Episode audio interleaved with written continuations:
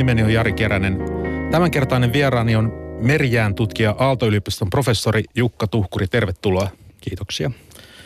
Meille suomalaisille jää on itsestäänselvä asia. Lähes kaikki ovat kävelleet talvisin meren tai järven jäällä, juoneet lasista jäiden viilentämiä juomia ja uineet avannossa ja säilyneet ruokaa kylmälaukussa. Tänään pureudumme jäähän ja siihen, miksi sen, sen olemassaolo on meille kaikille elintärkeää. Samalla selviää, minkälainen, minkälainen on jäätutkijan arki ja se, minkälaisesta jäästä hän innostuu kaikkein eniten. Jukka Tuhkuri, kerro siitä hetkestä, kun rakastuit jäähän. Tämä on todellakin tämmöinen hyvin, hyvin selkeä hetki. Mä tota, lukion jälkeen lähdin teknisen korkeakoulun Otaniemen opiskelemaan ja musta piti tulla laivanrakentaja. Mun piti suunnitella laivoja ja, tai veneitä ja se oli, siihen oli ladattu kaikki tämä romantiikka, minkä nyt siihen voi ajatella tämmöiseen merenkulkuun. Ja mm. Sitten tota, mä luulen, että joskus neljännellä vuosikurssilla tai jotain mennään ilmoitustaululla ilmoituksen, että järjestetään tämmöinen tota, täydennyskoulutuskurssi tota, työssä oleville insinööreille arktisesta meritekniikasta ja sitten siinä lukee, että joitakin opiskelijoita, kourallinen opiskelijoita mahtuu takariviin istuskelemaan ja kuuntelemaan. Ja minä sitten siihen ilmoittauduin ja pääsin sinne mukaan ja kansainvälinen meininki oli heti ensimmäisestä päivästä alkaen ja sitten sinne tota, ensimmäistä luentoa Estradille sitten saapui, saapui pitämään tota Willie Weeks, professori Alaskasta ja hän oli villapaita päällä ja tuuhea parta ja, ja tota oli niin kuin mies, mies tota Arktikasta ja rupesi puhumaan jäänkiteistä ja, ja, tota, ja sitten mä olin myyty. Et se oli niin kuin mä innostuin sillä, sillä hetkellä ja sitten siitä tuli tota elämäntapa ja työ ja harrastus ja kaikki, kaikki se. Oletko sä tämmöinen niin rakkauden levittäjä, että onko sulla niin kuin villapaita ja jääkiteet, kun sä aloitat sitten sun omaa luentoa? No tätä ehkä sitten se ei, niin kuin, että habitus nyt ei sitten niin kuin siirtynyt ei sitten, ole. ei, että innostus siirtyy, mutta habitus nyt ei sitten tämmöinen ei siirtynyt, mutta, mutta kyllä mä tykkään retkeillä. Että. Mm. Totta kai se innostus on kaikkein tärkeä asia.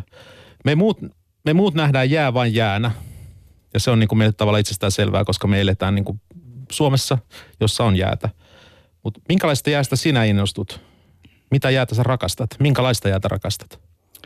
No merijää on mun tutkimuskohde, että, että merijää, merijää tota, on mulle tärkeitä ja, ja, ja tota, erilaiset näkökulmat merijäästä. Et nyt viimeiset monet vuodet mä oon ollut kiinnostunut jäävalleista. Jäävallit on kasoja tuolla merellä. Jos katsotaan vaikka Helsingin edustalta, niin merijää näyttää tasaiselta. Siinä voi hiihtää tai luistella, jos on, jos on jäätä – mutta sitten kun menemme vähän ulomerelle saarten ulkopuolelle tai noin 10 metrin syvyyskäyrän ulkopuolelle, niin sen jälkeen jää on liikkeessä ja jää tota, muodostuukin sitten, se merijää muodostuukin sitten erikokoisista lautoista, pienistä lautoista, isoista lautoista, isoimmat kymmeniä, satoja kilometrejä. Sitten tuulet ja merivirrat ajaa näitä lauttoja, niin ne törmää toisiinsa ja, ja menee rikki. Sitten ne muodostaa kasoja. Näitä kasoja me kutsutaan valleiksi – ja ne vallit on mun tutkimuskohde. Olet jääkas, jääkasojen erikoismies. Mulla on myös meriää hirveän läheinen asia. Mä tuun Vaasasta. Ja tota, toivottavasti itse asiassa äiti ei kuuntele tätä ohjelmaa. Kun mä olin pikkupoika, niin joka syksy kun tuli ensimmäiset jäät, niin me hungattiin jäällä. Eli me liuttiin tätä ohutta jäätä pitkin sillä lailla, että se rupesi keinumaan. Ja se toiset pojat keinutti sitä. Ja, ja tota, se oli tietenkin ihan hullua, mutta jostain syystä se jää kesti. Eli mikä, minkä takia se ohut jää kesti meitä? Minkä takia me ei hukuttu? Syysjää on, on lujaa. Et, et, et siis se tai se ensimmäinen jää loppusyksystä muodostuva ja se on lujaa. Että se legendahan on näin, että, että, tota, että viisisenttinen jää kantaa miehen ja kaksisenttinen kantaa pilkkien ja sitten senttinen jää kantaa sitten ehkä pikkupojan. Ja, ja riskihän siinä tietenkin on se, että jos se on jossakin kaksi senttiä, niin jossakin se on puoli senttiä, sitten se ei enää kannakaan. Mutta syysjää on, on lujaa. Et ke, kevätjää on ihan erilaista, että kevätjää niin kuin sulaa paikalleen. Se on paksua ja sitten se vaan niin kuin muuttuu semmoiseksi hötöksi. Ja sitten se vaan, siitä voi niin kuin paksunkin kevätjään läpi voi ihminen solahtaa. solahtaa. Mutta se on niin kuin ihan erilaista se syysjää. Nyt on, nyt on aikaista todella tärkeä kysymys. Miksi jääpala kylmentää kokiksen? siinä on kysymys, jääpalan kannalta kysymys on tota muodonmuutoksesta, siis niin kuin se on, muuttuu kiinteästä nesteeksi, se vaatii energiaa ja se nappaa sen energian siitä kokiksesta ja sitten kokis jäähtyy ja jääpala lämpiää. Se on tämmöinen niin kuin energianvaihtosopimus. Energianvaihtosopimus. Joo. Joissakin avioliitoissa varmaan tämmöisiä samanlaisia energianvaihtosopimuksia. Mun on pakko vähän aikaa nyt miettiä, että mitä tämä niin oikein tarkoittaa. Siis, että meillä on niin jääpala ja se tarvitsee energiaa muodonmuutokseen, eli siihen, että se muuttuu vedeksi. Sulaksi. Sulaksi, Niin. joo. Ja sen takia se sitten ottaa sen siitä kokiksesta ja kokis sen takia jää, jäähtyy. Niin. Mm. Mielenkiintoista. Miksi pakastelokeroon unohtunut lasinen limsapullo rikkoutuu? Taas johtuu siitä, että jää, jäätynyt vesi on, on tota, se laajenee, vesi laajenee jäätyessään ja, ja se tarvii enemmän tilaa. Sitten kun se laajenee, niin, niin jos se pullo ei kestä sitä, jos se kokispullo ei pysty työntämään takaisin, niin, niin sitten se hajoaa se, se pullo. Ja tämä on jäälle hyvin no, tyypillinen ominaisuus jäälle. Koetaan se ehkä aika niin kuin luonnollisena, että näin, näin tapahtuu, mutta vesi on tässä mielessä on niin kuin poikkeuksellinen materiaali. Et se on hyvin harvinaista materiaalille, että käy näin, että, että tota niin kuin kiinteä olomuoto onkin kevyempi kuin, kuin se nestemäinen olomuoto. Ja tässä jää on niin kuin omituinen ja 1600-luvulla tämä oli niin kuin, tätä ei niin kuin uskottu, että ei se voi olla näin. Ja, ja sitten kun 1600-luvulla oli pikkujääkaudeksi sitä kai kutsutaan ja Firenzessäkin joki jääty. Ja Amsterdamissa luisteltiin, Luisteltiin. ja Lontoossa. Niin silloin, silloin niin kuin ihmeteltiin, että miksi se kelluu se jää. Ja sitten oltiin sitä mieltä, että ei uskottu tähän ideaan, että se oikeasti, että se voisi olla tota, niin kuin tiheysero, vaan sitten pohdittiin kaiken näköistä, että se kelluu sen muodon takia. Että se on tämmöinen niin kuin levymäinen, se kelluu sen takia. Eli siinä niin kuin mentiin vähän niin kuin pintajännityksen tyyppiseen. se ei pääse putoamaan sinne pohjaan. Niin. Ja, ja, ja, tota, ja sitten niin kuin, sit sitä niin kuin vaan pohdittiin ja ihmeteltiin ja sitten tarvittiin Galileon tyyppisiä ajattelijoita, jotka ajattelivat, että no tehdään kokeita ja ruvetaan mittaamaan ja sitten se vaan selvisi, että näin se nyt vesi käyttäytyy. Se on veden ominaisuus. Tämä on mulle sillä lailla uutta tietoa, että mä aina ajattelin sillä lailla, että järvet jäätyisi koko pohjaan myöten, jos se vesi ei olisi raskaimmillaan plus neljässä asteessa. Mutta siis siinä on myöskin tämä, että jää nousee pintaan. Jää, jää, se muodostuu, kyllä kyllä joo, jää muodostuu siihen pintaan sen takia, että jää kelluu ja sitten se rupeaa myös eristämään sen jälkeen. Öö, mä voin helposti murskata suussa olevan jääpalan sillä lailla, että mä purasen sitä ja se menee pikkupalasiksi. Eli voisi ajatella sitä, että jää on helposti murtuva materiaali. Miten ihmeessä jäävuori pystyy upottamaan rautalaiva, eli Titanikin? Joo, tämä on, tää on niinku paha kysymys, että oikeastaan, että, että siis jäähän tuntuu kauhean hauraalta meille, mutta ei se sitten aina niin kauhean haurasta sitten niin kuin, niin kuin olekaan. Ja, ja mä luulen, että tuossa sun esimerkissä se ehkä siinä on kauhean oleellinen myös tämä, että sulla on tota vahvat leuat ja terävät hampaat. Et, että et sitten taas jos, jos tota noin niin jäädytettäisiin sulle ämpärillinen vettä ja sitten sulle semmoinen ämpärin kokoinen klöntti jäätä, niin sen hajottaminen sitten niin kuin kotikonstein olisikin jo paljon työläämpää. Sä tarvitsisit siihen kirveen ja siltikin se olisi aika työlästä puuhaa. Että, että kyllä vaan niin kuin jää, jää on itse asiassa aika luja, luja materiaali. Että, Kysymys on koko erosta, että se jäävuori on iso ja jääpala on pieni. Joo, että se, se jääpala, tota, se repi Titanikin kyljen auki. Ja siinä Titanic-elokuvassahan, kuka sen sitten muistaa, niin siinä kun törmäys tapahtuu, niin jääpalat lentää elokuvalaivan kannelle ja ne on aivan liian hauraita. Että se, siinä, siinä niin kuin se mallinnus, animaatio ei ole ihan, ihan, ihan osunut, että se, no, se on aivan liian hauraasti. Eli jää, jää ei käyttäydy niin hauraasti kuin siinä elokuvassa. Titanic-elokuva ei ole jäätutkijan näkökulmasta niin kuin realistinen. No, ei, ei. Loistavaa. Ää, mä oon, olen käsikirjoittanut aikoinaan uutisvuotoa ja yhdessä jaksossa meillä oli sellainen tilanne, että ö, Spede Pasanen paljasti meille, että miten, miten voi kävellä jäisellä pihalla sillä lailla, että ei liukastu. Ja me kutsuttiin tätä Spede Walkiksi ja se kuvattiin se Speden malli ja se oli sellainen, että siinä on nyt kaksi tärkeää periaatetta tässä walkissa. Toinen on se, että painopistettä, eli takapuolta lasketaan mahdollisimman alas. Ja toinen on se, että astutaan koko jalkaterällä. Että jokainen askel on sillä lailla, että ei tulla kantapää edellä niin kuin al- alas, vaan että koko jalkaterä. Tämä näyttää todella naurettavalta tämä kävely. Mutta tota, se mikä siinä on niin kuin, se mikä siinä oli niin kuin aidosti mielenkiintoista oli se, että se toimii. osaat sä kertoa, että minkä takia spedewalk, miksi meidän kaikkien pitäisi kävellä niin kuin spedewalkia talvella? Me oltaisiin naurettavan näköisiä, mutta meillä ei tulisi mitään niin kuin kaatumisonnettomuuksia. Miksi jää on liukasta? Joo, se, se, on, se on, mä luulen, että jos mä ensin mietin taas niin se voi, se voi olla, että siinä on sen liukkauden lisäksi on ihan oleellinen tämä tasapainokysymys. Siis niin kuin, että vähän ahteri alaspäin ja hmm. niin kuin jaloilla kunnon tasainen ote sitten, niin siinä, siinä on niin kuin tukevampi tasapainoasema siinä sitten.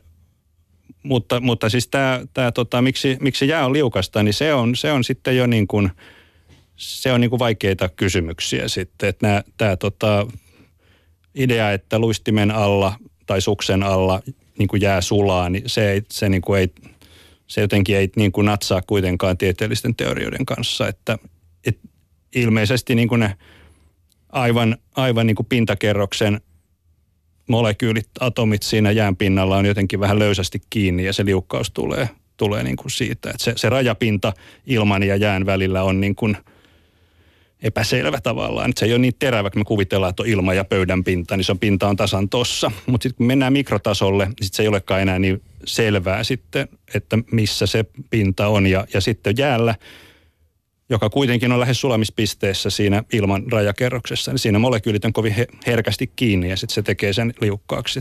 Tämmöisen mallin mä nyt oon ymmärtänyt. Eli siis ilman ja jään välinen ohut kerros on niin... Äh se, se on niin epäselvä, mm. että se muodostaa liukkauden. Niin. Taas mä opin jotain uutta. Tämä on aivan mahtavaa. Ö, nyt todella iso kysymys. Mitä jää on? Mitä, niin, mitä jää on? Jää on kiinteitä vettä. Sitten ei voida puhua myös hiilihappojäästä, jolloin sit, mutta, mutta yleensä niin ajatellaan, että jää on kiinteitä vettä. Ja, ja sitten maapallolla, maapallolla sitten on, on tota merijäätä, Suomalaisten mielestä jää on siis järvien jäätä ja meren jäätä, jolloin se on siis jäätynyttä merivettä, jäätynyttä järvivettä.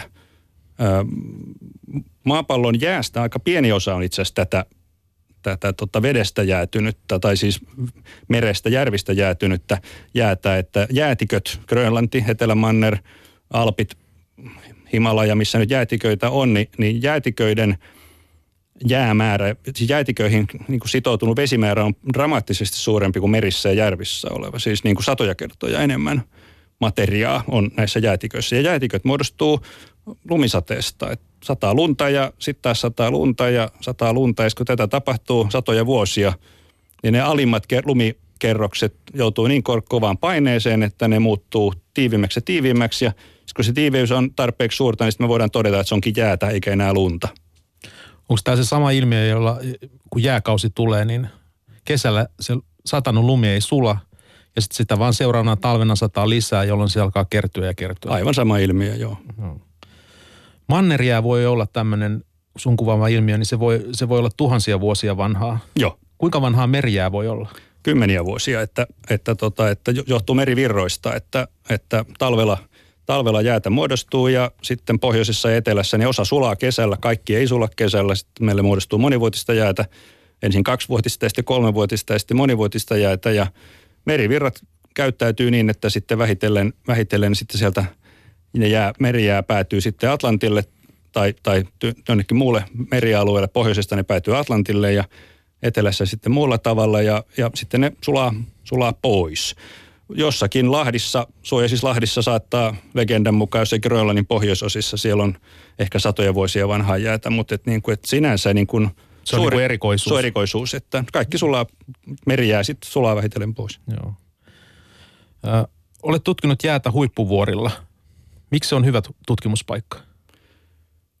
No se, se, no se on niin kuin, se infrastruktuurin takia, että norjalaiset on perustanut sinne yliopistokeskuksen tai, tai semmoisen niin oman yliopiston ja se tarjoaa, niin kuin mä teen paljon norjalaisten kanssa yhteistyötä, niin se tarjoaa niin kuin logistiikan infrastruktuuri, mistä pääsee jäälle. Että se on niin kuin, pääsee niin kuin jäämeren jäälle huippuvuorten kautta. Että se, on niin kuin. se on vähän niin kuin samalla lailla kuin lähtisi Espoosta ja siis niin kuin sen ikään kuin sen infran näkökulmasta, siis se, että siellä on tietokoneet ja puhelimet ja kaikki toimii. Joo, Joo, joo, ehkä ei nyt ihan, mutta, tota, no, mutta Huippuvuoret, pieni Espoo. Niin. Mutta... Mainoslause.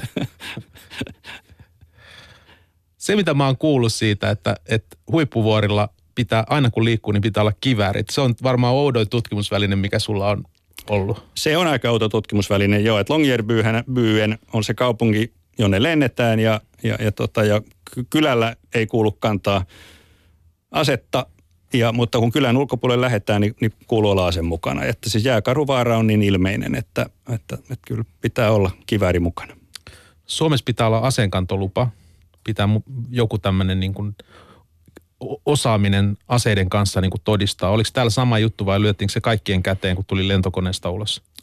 Se, mulle se lyödään käteen siellä yliopistolla ja, ja kun mä rupesin tekemään yhteistyötä norjalaisten kanssa siellä huippuvuorilla, niin muut pantiin ensi viikon turvallisuuskurssille, johon, johon liittyi aseenkäsittelypäivä ja, ja sitten mentiin ampumaradalle ja, ja, ja, tota, ja Miltä se tuntuu? Se vaan kuuluu siihen tietenkin. Ja näin juuri. Että, että se niin kuin, kyllä, no, kyllä sitä tietysti ihmettelee ja, ja kun tota paikallisen ruokakaupan tuulikaapissa on, on asekaappi, että jätä tähän aseesi ennen kuin käyt kauppaan, niin on, on se tietysti, siinä on semmoinen tota, sävy, mutta kaikkeen sitä nyt, sen ottaa sitten lopulta aika luonnollisesti. Sehän on vakava asia siis, niin kuin, että siellähän on tapahtunut myös onnettomuuksia karhujen kanssa, että sehän, sehän niin kuin on, kyllä se on ihan, ihan kiva, että niitä kiväärejä on mukana, kun mennään jäälle.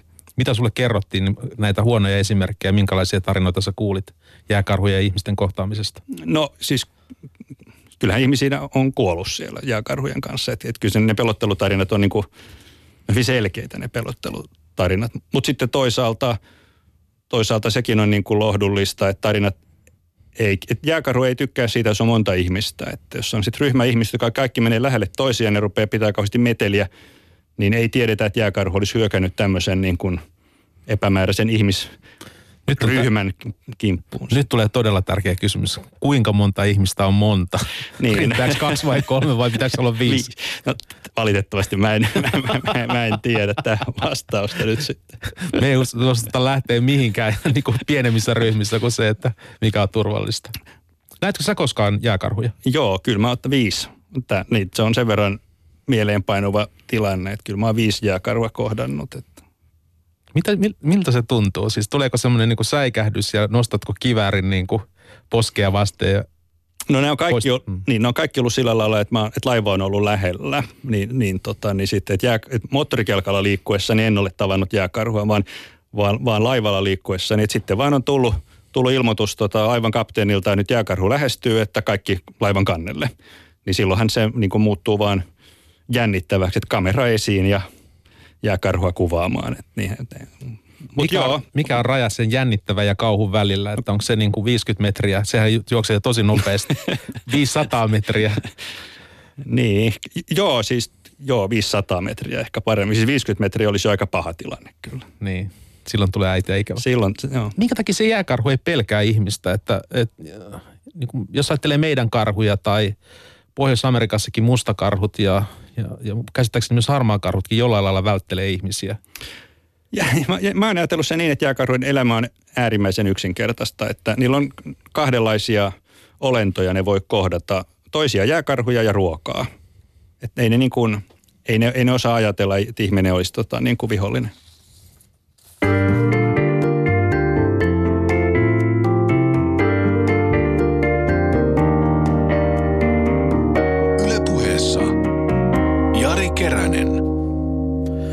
Minä olen Jari Keränen ja minun kanssani täällä studiossa on keskustelemassa professori Jukka Tuhkuri. Ja sinun on paras osallistua keskusteluun Twitterissä at Yle tunnuksella, jos haluat tulla kuulluksi. Meillä on, äh, meillä on tällä hetkellä studiossa pöydällä luinen pingviini. Ja kun mä aikoinaan ostin sen, niin mulle kerrottiin, että se on tehty mursuluusta ja että se on inuittien tekemä. Mikä tässä ei täsmää? No nopeasti ajatellen siinä ei täsmää se, että, että inuitit ja mursut asuu, asuu tota, pohjoisessa eli Arktikassa ja pingviinit asuu etelässä eli Antarktikassa. Eli siinä on niin kuin kaikkien, kaikkien aikojen isoin niin kuin ristiriita tavallaan maantieteellisesti. Näin, näin voidaan ajatella, joo. joo. Jos haluat nähdä tämän pingviinin, niin tämä on nähtävissä, äh, tämä kuva tästä pingviinistä on nähtävissä at Yle Puhe Twitterissä. Niin, ja tota, äh, mikä tässä niin olisi todennäköisin vaihtoehto? Mä mietin sitä, että olisiko tämä voitu tehdä siellä etelässä ja mm. kuka sen silloin olisi tehnyt, jos se olisi? No, Siellä ei asu ihmisiä. Etelässä asuu vähän ihmisiä, mutta, mutta onhan se mahdollista, että joku, joku tota, noin inuitti on lähtenyt hommiin valanpyyntialukselle etelään että, ja sitten kohdannut, niin. kohdannut sitten pingviinejä ja tullut kotiin ja käyttänyt mursunluuta ja muistista sitten tuo veistä. No se on hyvin söpö. Mm, se on erittäin kaunis. Mm. Olen, olen onnellinen, kun omistan sen. Niin. Uh, Jukka Tukuri, sinä et ole ilmaston tutkija, mutta merijää ja sen sulaminen liittyvät olennaisesti ilmastonmuutokseen. Miten sinä olet törmännyt työssäsi tähän ilmiöön? No, varmaan niin kuin mun, mä oon työssäni varmaan törmännyt siihen oleellisimmin niin, että, että niin kuin meillä on kauhean kiire tällä hetkellä. Että niin kuin mä kerroin, niin mä innostuin jäästä opiskeluaikana ja, ja 80-luvulla ja ja sitten totta sen jälkeen mä oon tutkinut jäät. Se, se oli silloin kauhean niin kuin kiihkeää tutkimusaihetta. Sitten se vähän tota, hiipu ja sitten se lähti nousuun niin kuin kiinnostus jäämekaniikan tutkimukseen, merijäätutkimukseen joskus viisi vuotta sitten tai noin, noin jotain semmoista. Huomasin siitä, että alan tieteellisissä kongresseissa rupesi olemaan enemmän ja enemmän väkeä – että et jotain, niin oli, jotain oli niin kuin ilmassa. Se jotain näky, tapahtuu. Jotain tapahtuu. Ja se, sillä niin kuin, se tällaisen niin kuin, niin kuin näkyy tavallaan mun, mun työssäni sitten. Eli se joku oli se, että jäät oli alkanut sulaa? Se joku oli se, että jäät oli alkanut sulaa. Ja sitten kun pohjoisessa jäät sulaa, niin, niin sitten kaikki rupeaa miettimään, että, että sulaisiko ne niin paljon, että olisi helppo lyhentää rahtilaivojen matkaa Euroopasta Aasiaan, Aasiasta Eurooppaan, niin tai yläkautta – eikä, eikä niin Suetsin kanavan tai, tai jopa Afrikan ympäri. Joka on dramaattinen lyhennys. Dramaattinen lyhennys, että, että, että, että se on se, niin se ajava, ajava voima sitten. Tai sitten kaivoksia jossakin pohjoisessa, että ruvettaisikin niin kuin grön, öljylauttoja, porauslauttoja ehkä. Kaikki tämä sitten niin kuin, ja nyt tietysti tällä hetkellä sitten myös militaari, militäärisyyt sitten, niin kuin yhtäkkiä poliittiset syyt, sotilaalliset syyt, kiinnostus pohjoiseen on yhtäkkiä suuri kansainvälisesti ja sitten se, niinku, se heijastuu myös niinku tutkimuskenttään. Ulkoministeri Timo Soini tapaa tänään ensimmäistä kertaa Yhdysvalt- Yhdysvaltain matkallaan ulkoministeri John Kerrin. Alaskassa pidetään tämmöinen ilmastokokous ja siellä on tarkoitus antaa julkila- julkilausuma siitä, jossa osanottajamaat sitoutuvat ilmastonmuutoksen torjumiseen ja mukana on myös Yhdysvaltain presidentti Barack Obama. Kuinka huolissa siis sinä olet ilmastonmuutoksesta? Kyllä mä oon sitä hyvin huolissani. Siis mä oon kansalaisena siinä, siitä hyvin, tai niin kuin tämmöisenä maapallon asukkaana, niin mä oon sitä hyvin huolissani. Että ne, mun mielestä ne muutokset on niin kuin dramaattisia. Että ihan vain joitakin kymmeniä vuosia sitten vielä niin kuin seikkailijat pohti Pohjoisnavalle hiihtämistä. Ei semmoista kukaan ajattele tällä hetkellä. Ei se, siellä on niin paljon avovettä, että ei sinne kukaan hiihdä. Nämä muutokset on hyvin dramaattisia ja, ja kyllä mä oon huolissani. Mä näin semmoisen norjalaisen dokumentin, jossa aviopari yritti päästä kesäaikaan Pohjoisnavalle. Ja heillä oli sukset ja kajakit mm. mukana, koska siis se hiihtäminen olisi ollut täysin mahdotonta. Ja ne puski siellä niin kuin viikkotolkulla eteenpäin ja lopputulos oli se, että ne ei päässyt koskaan sinne, mm. vaikka ne on niin kuin huippu, huippukunnossa olevia ja ne oli tehnyt vastaavia tapa, tempauksia niin kuin aikaisemmin niin se oli täysin mahdotonta. Ja melontamatkat on pitkiä tällä, tällä hetkellä, jos sinne haluaa lähteä. Minä olen täys maalikko tässä ilmastonmuutosasiassa. Onko tiedemaailmassa samalla lailla varma, varma näkemys ilmastonmuutoksesta muutoksesta kuin vaikkapa evoluutiosta tai siitä, että tupakointi, tupakointi aiheuttaa keuhkosyöpää? Joo, että siis et, et mun tutkimusala on niin jäämekaniikka – mä oon niin tota, tämmöinen tausta, että mä en ole geofyysikko, ja kollegat geofyysikot tutkii tätä ilmastonmuutosta, mutta, mutta siis minä en ole löytänyt semmoista geofyysikkoa, joka olisi tästä asiasta eri mieltä. Että kyllä, kyllä geofyysikot on ihan yksimielisiä tästä, että, että ilmasto lämpiää ja jää vähenee, meri jää vähenee ja myös, myös tota, jäätiköt sulaa. Että ei, ei siinä niin kuin, ei, ei, ei mun, minun ymmärtääkseni tiedemaailma ei tätä, tästä kiistele. Minkä takia tämä on sitten niin vaikea asia niin kuin tavallisille ihmisille. Että jos mietitään niin kuin maalikoita, niin, niin yksi kylmä kesä riittää siihen, että me ollaan sitä mieltä, että ei mitään ilmastonmuutosta ole tulossa. Se voi olla, se voi olla. Se on, se on hyvin abstrakti asia ja, ja ei, me, ei me pystytä sitä havaitsemaan siis niin kuin yksilöinä. Meidän täytyy niin kuin, niin kuin minä niin kuin vakuutun siitä niin kuin mittausten perusteella.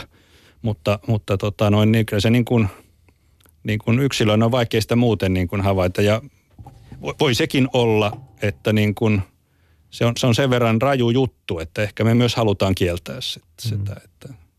Tässä on arkeajattelu ja tieteellisen ajattelun välisestä erosta ja siitä, että, että lopputulema tuntuu niin kauhistuttavalta, että, että mieluusti sanoo ei. No näin, tämä on mahdollista. Joo.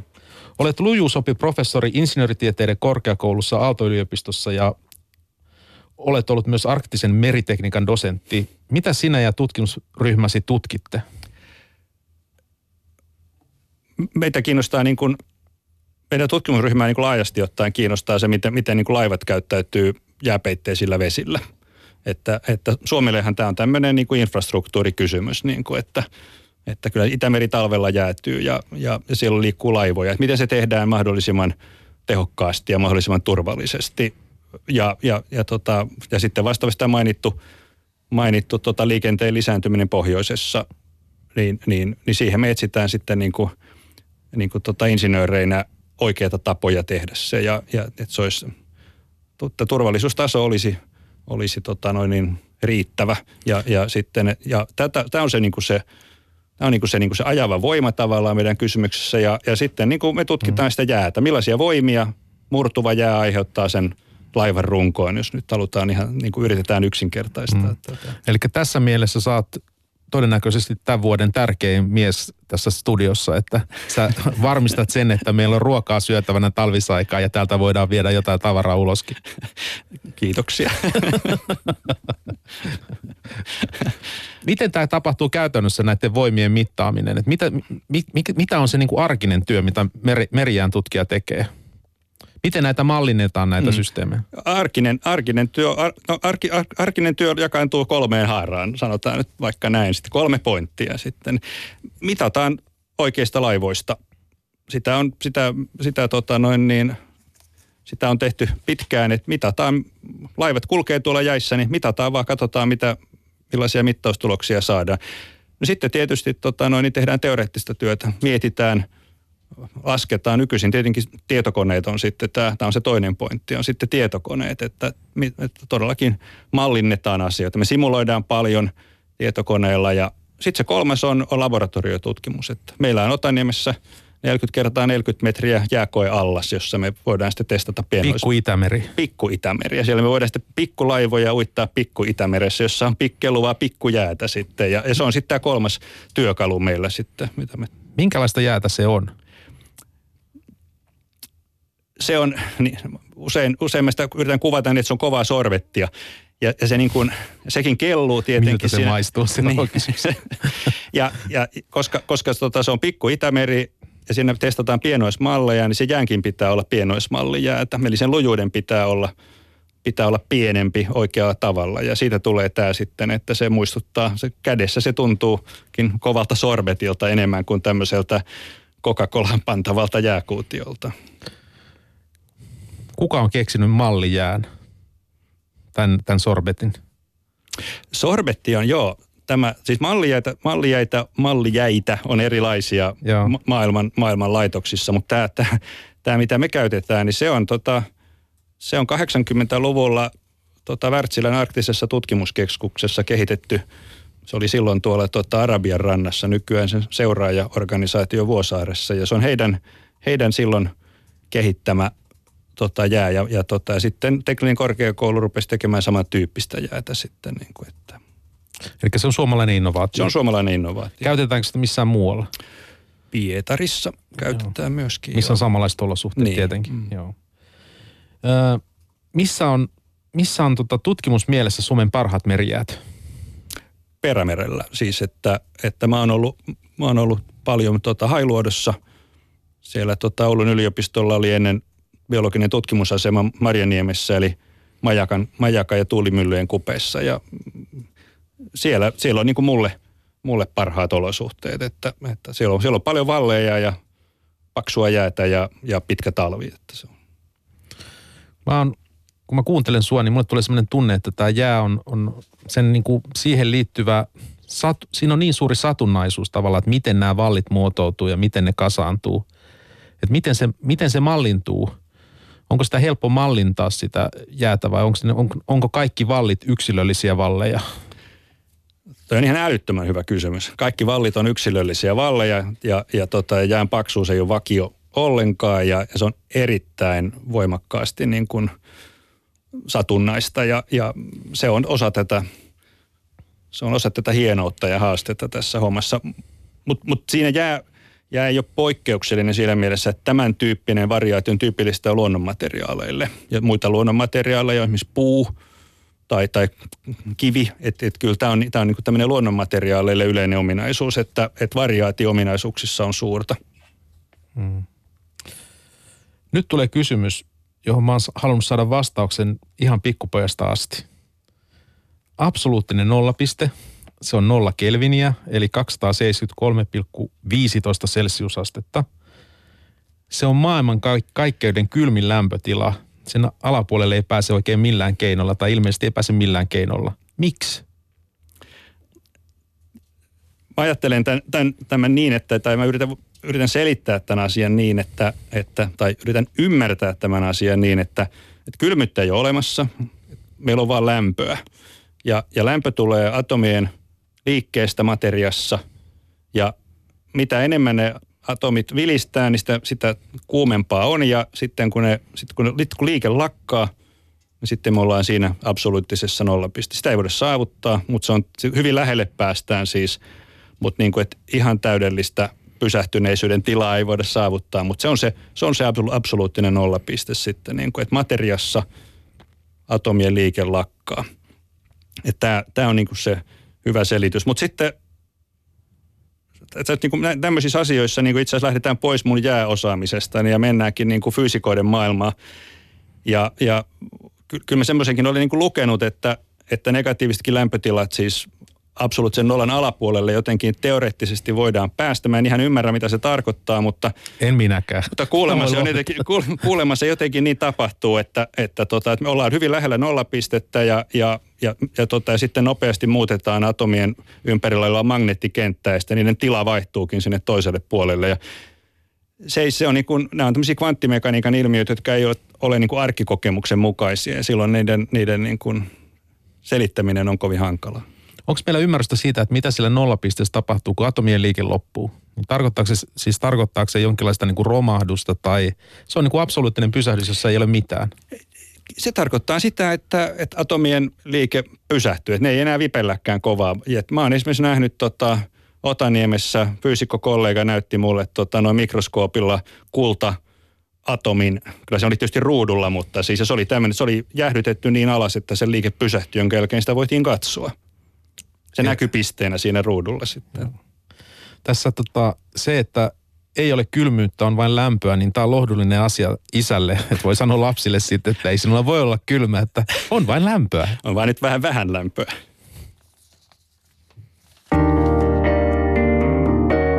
Ylepuheessa Jari Keränen. Minä olen Jari Keränen ja kanssani täällä studiossa on keskustelemassa meriään tutkija professori Jukka Tuhkuri otetaan askel vielä kovempaan ja eristyneempään tutkimusympäristöön Etelämantereelle. Olet tehnyt myös siellä tutkimusta pitkän ru- rupeaman. monet, monet elokuvat sijoittuvat jään ja lumen rajaamaan ympäristöön, paikkaa, josta ei pääse pakoon ja jossa joku oudoksi olioksi muuttunut tyyppi alkaa tappamaan kanssa ihmisiä. Ajatellaan nyt vaikka hohtoa, jossa lume ja jään saartamaan vuoristo, saartamaan, niin kuin tämä tapahtuu lumeen ja jään saartamassa vuoristohotellissa tai sitten Etelä-Napamantereella sijoittuvasta The Ding-elokuvasta, josta itse asiassa kaksi eri versiota. Tuliko sulle mitään tämmöisiä vainoharhaisia ajatuksia, kun olet Etelä-Mantereella todella kaukana kaiken ulkopuolelta? Miltä se tuntui? Miltä tuntui elää siellä? Mulle ei tullut vainoharhaisia mitään huonoja fiiliksiä siellä eikä, eikä mitään otuksia – liikkunut siellä. Että se oli, Amerikkalaiset tutkijakollegat ei se on. että se oli ihan, ihan niin kuin mulle hyvin tämmöinen voimakkaan positiivinen kokemus. Musta se on, musta se on, se on älyttömän hieno paikka ja mä viihdyin siellä erittäin hyvin. Ei ahdistanut. Ei ahdistanut. Tämä on, tämä on hieno tieto kaikille niille tuleville jäätutkijoille, jotka kuuntelee tätä ohjelmaa ja mahdollisesti on menossa sinne Etelämantereelle. Miten Suomesta ylipäätään pääsee Etelämantereelle?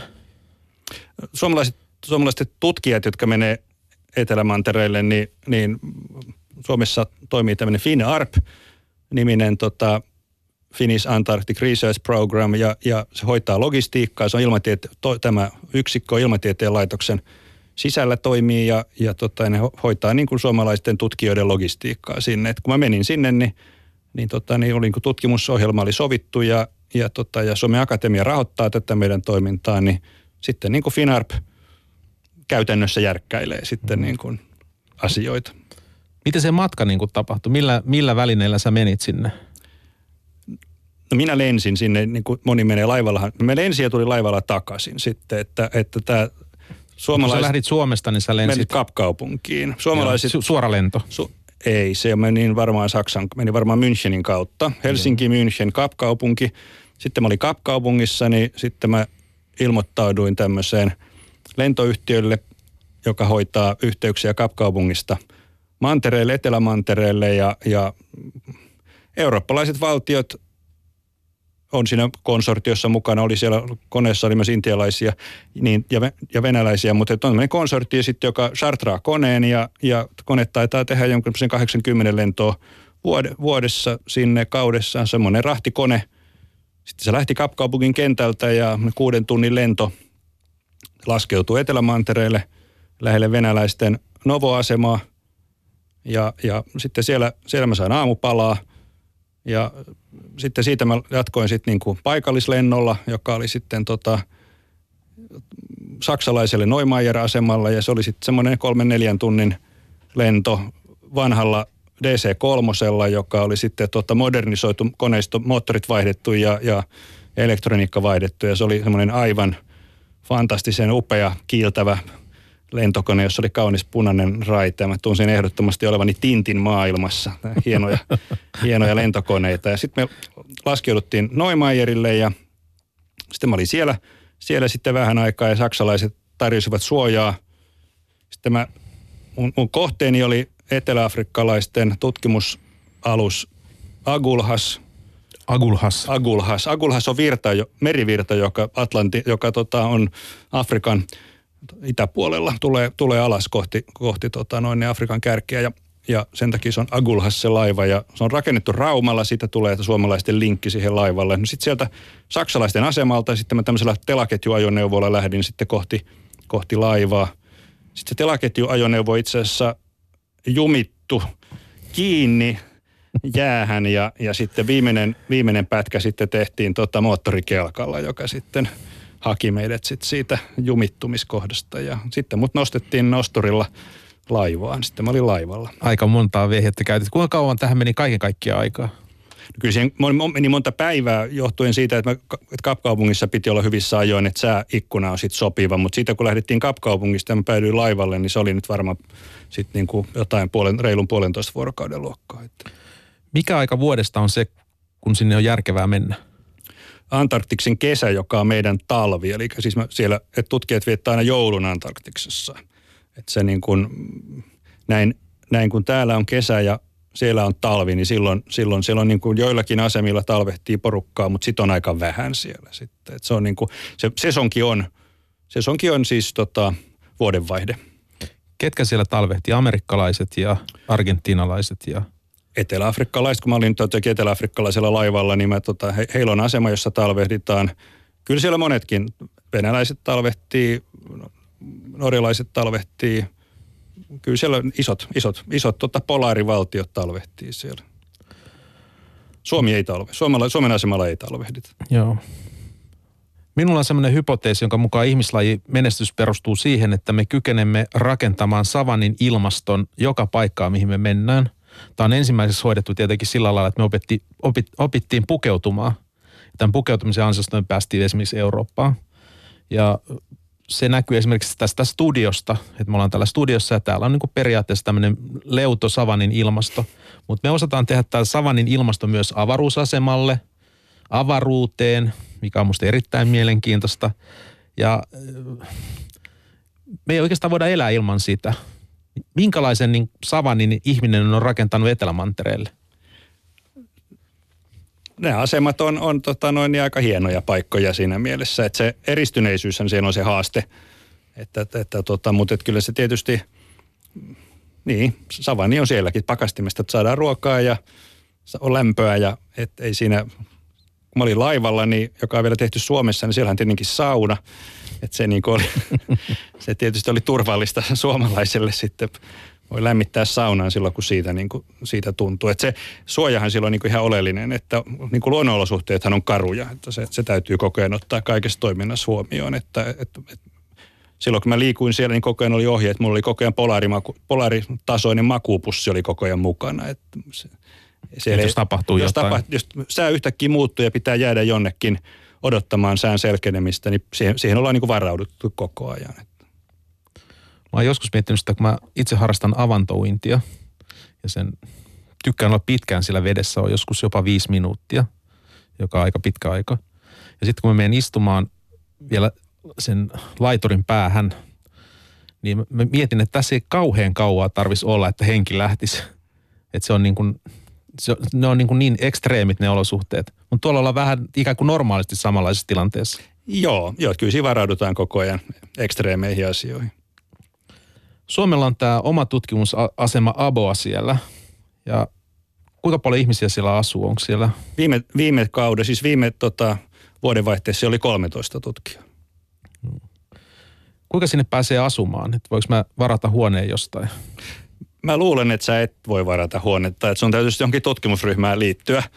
Eli se on pitkä projekti, että mun pitää eka pyrkiä tekniseen korkeakouluun. Niin, tai Helsingin yliopisto lukee geofysiikkaa tai t- t- meteorologiaa tai jotain tämän tyyppisiä aineita. Tai, tai, tai meille. Niin, tota, niin sitten Kymmenen tot... vuoden päästä mulla voisi olla pieniä niin. mahdollisuuksia. Niin. Järjestetäänkö sinne ylipäätään sellaisia matkoja, jossa mä, mä vaan voisin niin kuin, löysin rahat pöytään ja lähtisin Etelämantereelle? Näit sä turisteja siellä? Mä en nähnyt turisteja. En, en nähnyt yhtään turisteja. Siis sinne tota noin niin, Antarktinen – saaristo, se mikä niin kuin jotenkin sinne menee kohti Etelä-Amerikan kärkeä, Cap Hornia, niin sinne kyllä risteilylaivat tekee, siellä pyörii risteilylaivoja. Ja et, et kyllähän siellä tietysti turismia sielläkin niin kuin on. Että tota, et mä, mä itse asiassa olin tota South Georgia-nimisellä saarella käytiin, niin mä, siellä oli postitoimisto ja mä ostin sieltä purjehdusoppaan antarktisille vesille. Että jos joskus. Jos joskus. Että kyllä, kyllä tota, joo, että et kyllä siellä on turisteja. Mä nyt en sattunut näkemään, mutta, mutta tota, kyllä ne keskittyy ne turistit hyvin paljon sinne, sinne tota, noin tosiaankin etelä, siis Cap Hornin lähelle. Sinä, sinulla on purjevene, tiedän Joo. sen, ja harrastat purjehdusta. Olisiko ihan mahdoton ajatus, että sä joskus purjehtisit siellä? Sulla on nyt opaskin jo siihen. Että... Mulla on opaskirjakin olemassa siihen jo. Että Ehkä se on optio vaan. Se on optio jo. On sinne vähän pitkä matka. Siinä on oikeasti pitkä matka. Miten Etelämantereella hoituu arki? Onko siellä jotain niin ruokakauppaa, jos olet unohtanut deodorantin kotiin, niin onko mitään mahdollisuutta saada? Sun pitää lainata saksalaisilta. Pitää lainata saksalaisilta, ei ole muita vaihtoehtoja. entä tämmöinen yhteydenpito, kännykkä, toimiiko se siellä? Kännykkä ei toimi, satelliittipuhelin toimii oikein hyvin, että, että, tota, että kyllä se, että siis sähköpostikin toimii mulla ihan kohtuullisesti, niin kuin nettiin ei pääse siis, niin kuin, että se oli, kaistaleveys oli sen verran huono, ja yhteys oli sen verran hidas, että niin kuin Facebookiin ei, ei ollut mitään asiaa, mutta, mutta tota, tekstimuotoiset sähköpostit kyllä toimi.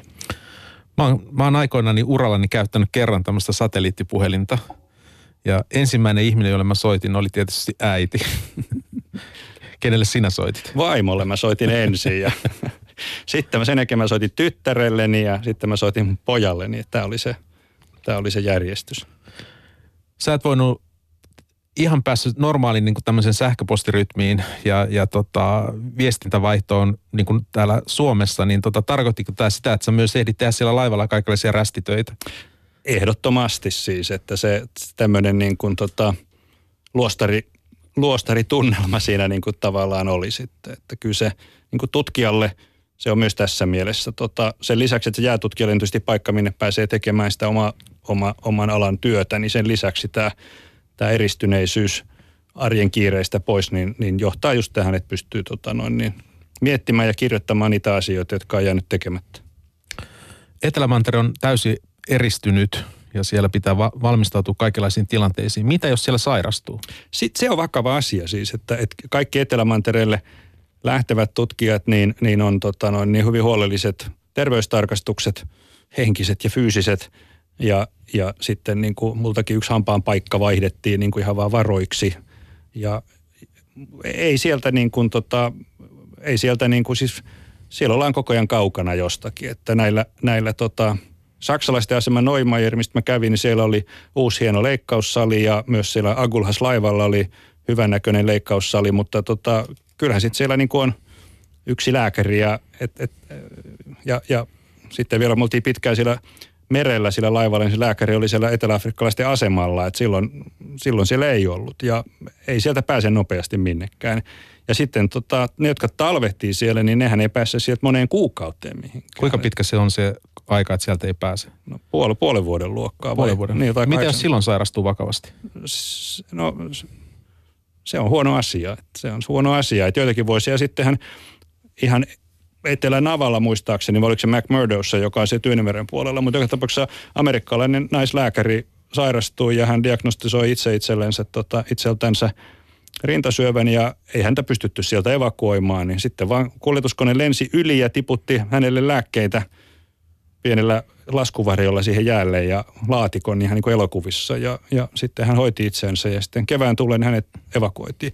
Mutta ei keskellä talvea sitä, sitä tota, pystytä sieltä tekemään. Olosuhteet on niin karut. Sinne ei pysty laskeutumaan talvella. Ei.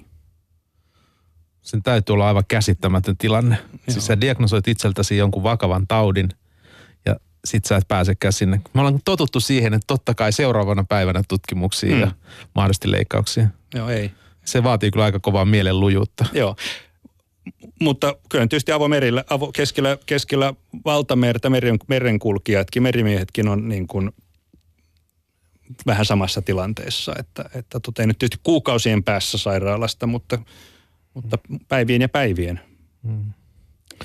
Tämä tuntuu meistä niin kuin ihmisistä, joilla kuitenkin näin huonontuneidenkin palveluiden aikana terveyskeskukseen soittamalla kahdeksan jälkeen, niin saa iltapäiväksi ajan, niin tämä tuntuu aika hurjalta tämä toiminta.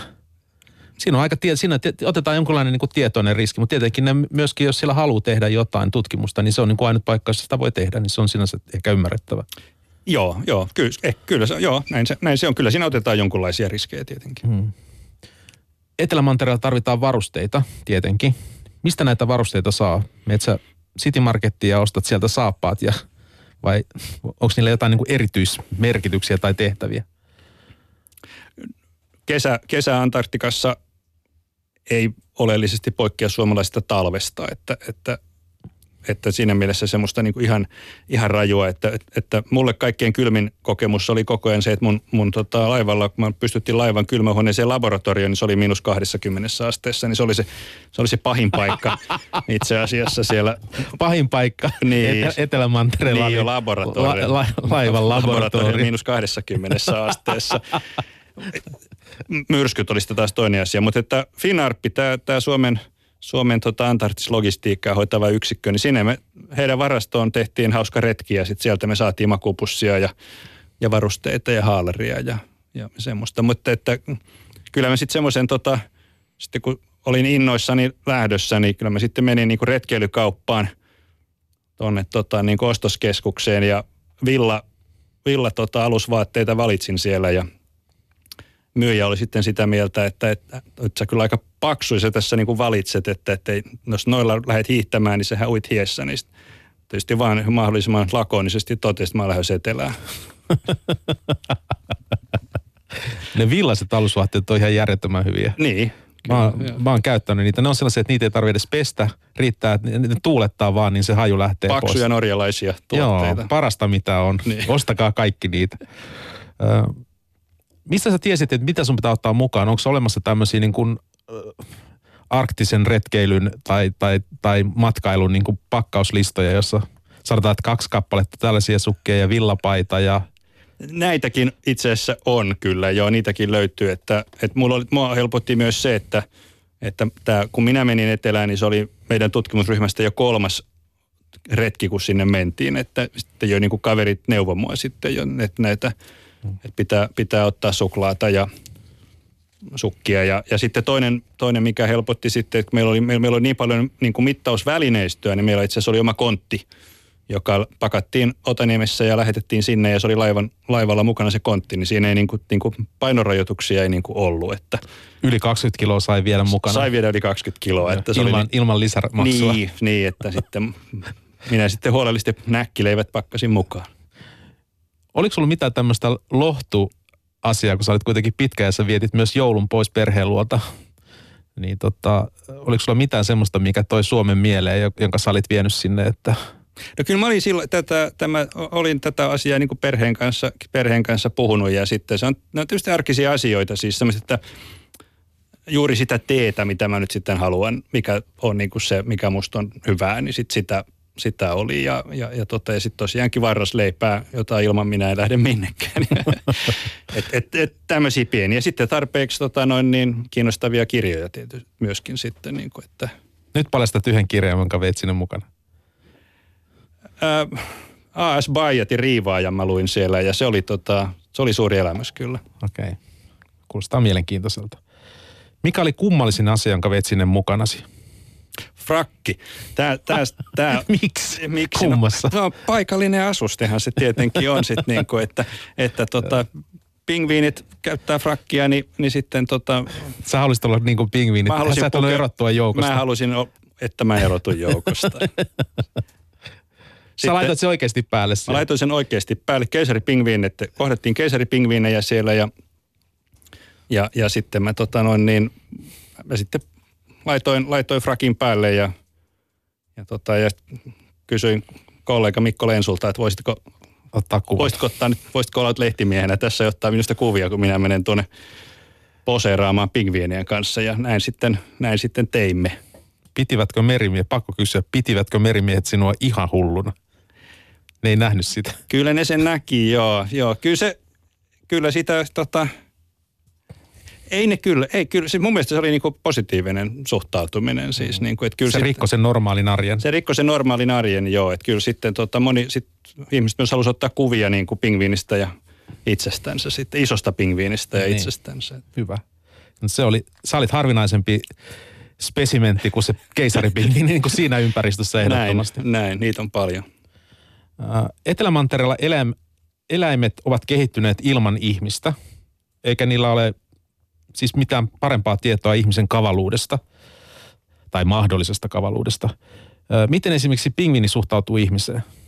No Se, se kyllä on, siis nehän on uteliaita, eri lajien uteliaisuudessa on eroja varmasti, mutta ne on, on uteliaat, ne tulee katsoa, mitä jäätutkijat puuhaa ja, ja, ja ne oli kyllä yksi suurimpia elämyksiä siellä, että, että tota, keisaripingviinit tietysti on, on, on niin kuin vaikuttavia, kun ne on, ne on semmoisia isoja, mutta sitten jääpingviini, Adele pingviini englanniksi, mutta suomeksi kaikiti jääpingviini, niin ne on, ne on semmoisia tota, aika pieniä pingviinejä ja erittäin hellyyttäviä. Ne sillä niin kuin kipittää siivet levällään ja, ja, tota, ja tulee ihan niin kuin viereen, viereen katsomaan ja, ja pällistelemään. Ja ne on kyllä, on suuri elämys kyllä, kun niitä, niitä tulee. Meillä kun me oltiin jäällä ottamassa näytteitä, niin meillä oli aina tämmöinen, niin kuin, että kun nähtiin, että jääpingviinejä kipittää meitä kohti, niin kukaan meistä ei tupakoinut, niin ei ollut tupakkataukoja, mutta sitten aina huudettiin, että pingviinitauko. Ja sitten ihmiset istui jonnekin rauhallisesti paikalle, otti kamerat esiin ja sitten niin kuin kohtasimme. Kuinka pingviinejä. lähelle ne tuli? Mitä ne teki? Tuli parin metrin päähän katsomaan. Met- Metrin parin päähän ne tulivat meitä katsomaan. Ja, ja, ja yhtenä hyvin kauniin aurinkoisena päivänä kaksi pingviiniä meidän mielestämme jäi tanssimaan siihen meidän, meidän eteen. Että ne niin kuin pyöri, pyöri ympärinsä ja, ja tota, pörhistivät niin kuin rintojansa ja, ja kurkistelivat toistensa olkapäiden ympäri ja, ja, ja sitten lopuksi ne ikään kuin kumarsivat meille ja kipittivät pois ja ja olimme aivan ihmeissämme, että saimme tämmöistä kokea. Siinä niin kuin kaksi tämmöistä äh, kahden lajin niin kuin jollain lailla niin kuin hellyttävä kohta, kohtaaminen, johon niin kuin näyt, näyttää sit, sitoutuva jotain niin kuin enemmän kuin mitä siinä ehkä onkaan. Näin, jotain tämmöistä, joo. Se oli, se oli tota, varmaan suurin luonto, luontoelämys, mitä mä oon koskaan kokenut. Etelämanner on monella tapaa erikoinen ympäristö. Se on ei kenenkään maata. Minkä maan lakeja siellä noudatetaan? Vai onko se ihan tämmöinen la- laittomuuden alue? Etelämanner-sopimusta siellä niin noudatetaan. Se on se, mitä siellä niin noudatetaan. Etelämanner-sopimus kertoo muun muassa, että pingviinejä ei saa lähestyä, mutta jos istuu paikalla ja pingviini tulee lähelle, niin sit, tai siis viittä metriä lähemmäksi ei saa mennä. Että, että Etelämanner-sopimus, jonka Suomikin on allekirjoittanut, niin se on se, mikä siellä, tota, mikä siellä niin kuin vallitsee. Pingviinien so- sopimus ei sido, mutta ihmistä sitä. Niin. No niin, se on tärkeintä. Uh,